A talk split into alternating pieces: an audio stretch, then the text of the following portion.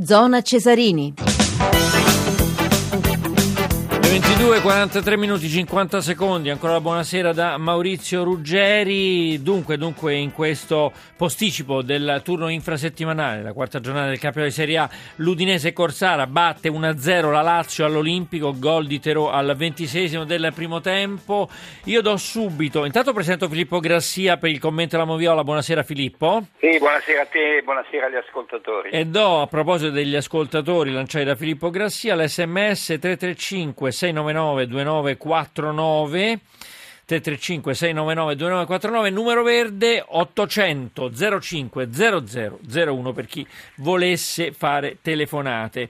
E allora eh, Filippo andiamo subito a un breve commento. Il mio preambolo beh l'Udinese mi sembra che abbia ben svolto il suo compito senza ricorrere all'estrema difesa per amministrare il vantaggio meglio il primo tempo per i friulani. E, insomma Keita forse ha impiegato oh, troppo tardi per la Lazio ma sentiamo, sentiamo proprio te Filippo sì, beh, inizio partendo da una battuta di Mazzara, al quale avevo chiesto l'altro giorno, ma allora è l'Inter la terza forza del campionato e lui si era schermito dicendo eh, il torneo è lungo eccetera eccetera. Beh, per certi versi aveva ragione perché la terza forza del campionato, almeno stando ai risultati dei primi quattro turni, è l'Udinese. È vero che, che ha nove punti, certo. Che con tre successi e una sconfitta a Torino con la Juventus è terza in classifica dietro la coppia formata proprio da Roma e Juve. È invece un campionato tristissimo per la Lazio che era partita con altre ambizioni e si ritrova quasi in fondo alla classifica con soli tre punti.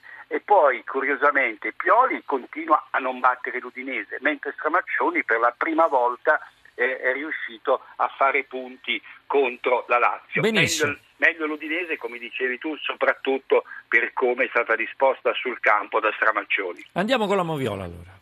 Sì, all'ottavo il primo episodio, Badu colpito accidentalmente al mento da Parolo perde i sensi e stramassa al suolo sulla spalla, poi fatica a rialzarsi, ma dopo un paio di minuti di cure decide di rientrare in campo e fra l'altro Badu dei suoi sarà uno dei migliori. Al ventesimo Anderson, dopo un duello uh, proprio con Badu nell'area dell'Udinese, ammette di aver toccato per ultimo il pallone finito sul fondo, un bel gesto. A metà del primo tempo Muriel in corsa stende Marchetti, il portiere della Lazio, oggi stasera al debutto, e poi riprende il pallone e lo calcia verso la rete avversaria dove Novaretti ci mette la testa per evitare il gol. Non c'era fallo facendo l'arbitro Rocchi che talvolta ama complicarsi la vita, invece il fallo c'era e come qui bastava un fischio per evitare guai.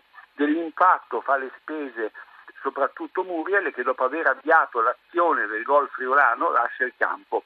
È regolare la rete di Terò che sbuca tra Concò e Novaretti sul cross al volo di Whitmer e poi al 43 della ripresa Lulic da rimessa laterale manda il pallone sulla schiena di Badu per ritornarne in possesso. L'arbitro ritiene la giocata fallosa, ammonisce il laziale e concede una punizione all'Udinese e a mio parere in questa circostanza Rocchi ha preso la decisione giusta. Con la Moviola è tutto.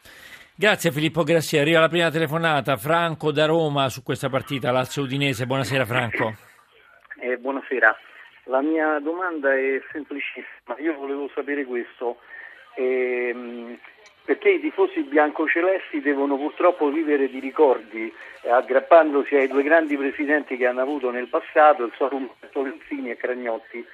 Questo presidente e Tare se ne devono andare perché non stanno facendo altro che il male della Lazio. Ha colto anche la rima lei, eh, contare che se ne devono andare.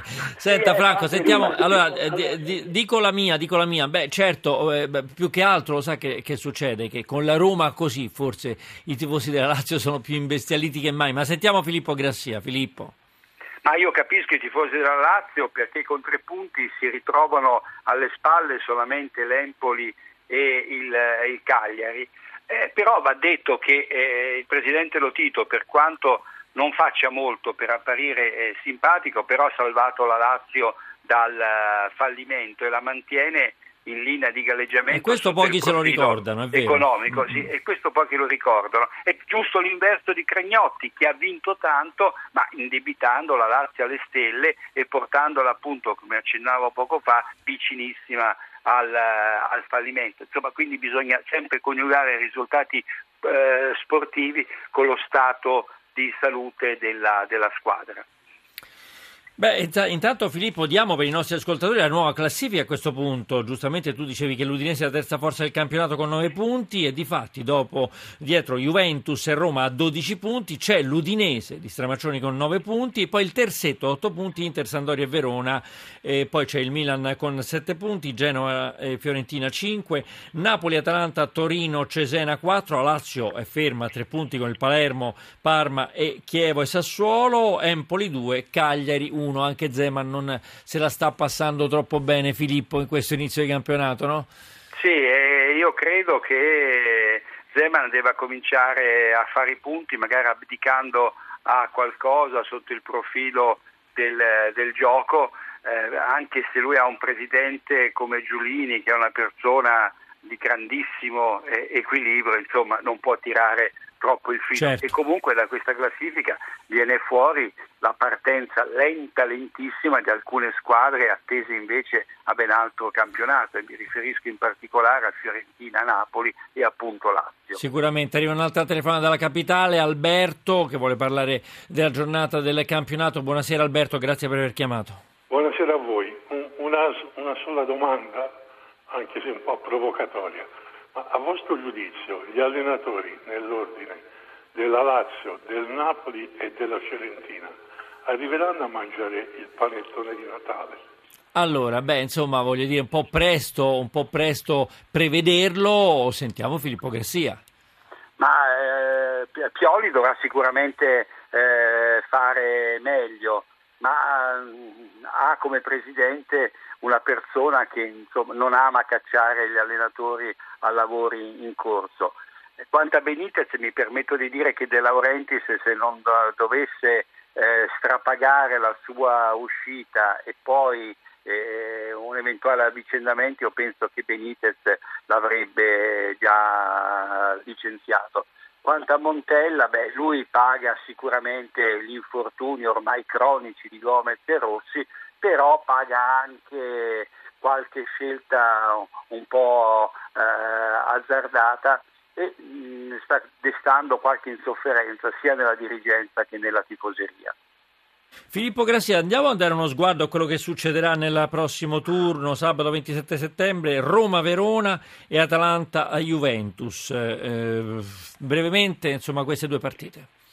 Ma guarda, se non succedono stracelli io penso che Juventus e Roma dovrebbero conquistare la posta piena e così presentarsi eh, con il massimo del punteggio allo scontro diretto che si giocherà a Torino il giorno 5, eh, mi pare tra l'altro alle 18 del, del pomeriggio e quello sarà un po' eh, il big match dell'anno. E poi sarà una giornata molto importante perché in trasferta il Napoli a Reggio Emilia col Sassuolo, il Milan a Cesena e la Fiorentina a Torino dovranno dimostrare qualche segno di, di, ripresa per evitare di entrare in crisi. Mi pare invece che l'Inter, affrontando in casa il Cagliari, possa avere la possibilità di eh, dimostrarsi all'altezza di arrivare al terzo posto in, uh, in, classifica, perché vista la situazione dei competitor, delle rivali, eh, insomma, se l'Inter non dovesse arrivare al terzo posto, secondo me fallirebbe gli obiettivi della stagione.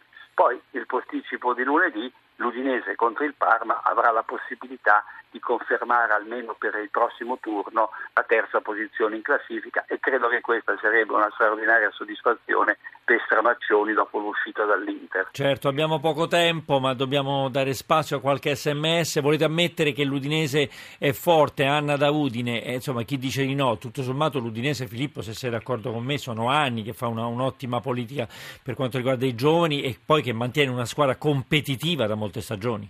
Sì, e poi finalmente parte bene, no? perché di solito le squadre di Guidolin hanno avuto sempre delle partenze un po' affannate. Stavolta invece con Stramaccioni il discorso è diverso e eh, se mi permette aggiungo anche che nella partita aperta a Torino l'Udinese un gol alla Juventus l'aveva segnato ma era stata annullata per un fuorigioco di pochissimo. Insomma, questo a dire che la squadra fiulana mi sembra proiettata a disputare un buonissimo campionato. Certo, un pensiero anche al derby della lanterna eh, nel prossimo turno Genova-Sandoria. Grazie a Filippo Grassia, grazie, buonasera a te Filippo per il tuo commento e la Moviola. Io vi ricordo eh, che Zona Cesarini è un programma a cura di Riccardo Cucchi, l'organizzazione di Giorgio Favilla, la regia di Ombretta Conti, l'assistenza alla programma è di Tony Tisi, alla parte tecnica questa sera dobbiamo un grazie a Carlo Silveri e Nicola Pambuffetti, il podcast per eh, scaricare le puntate di Zona Cesarini è www.radio1sport.rai.it, il sito internet è www.zonacesarini.rai.it, la mail è zonacesarini.rai.it. Prima, prima di uh, fare altri annunci, io vi ricordo che l'Italia oggi battendo 3-0 l'Argentina è, è ferma, ferma eh, in testa nel suo girone, quindi stiamo andando bene ai mondiali di volley. Adesso c'è il blob dei gol, la quarta giornata del campionato, a seguire invece il GR1 da Maurizio Ruggeri. Buonanotte a tutti.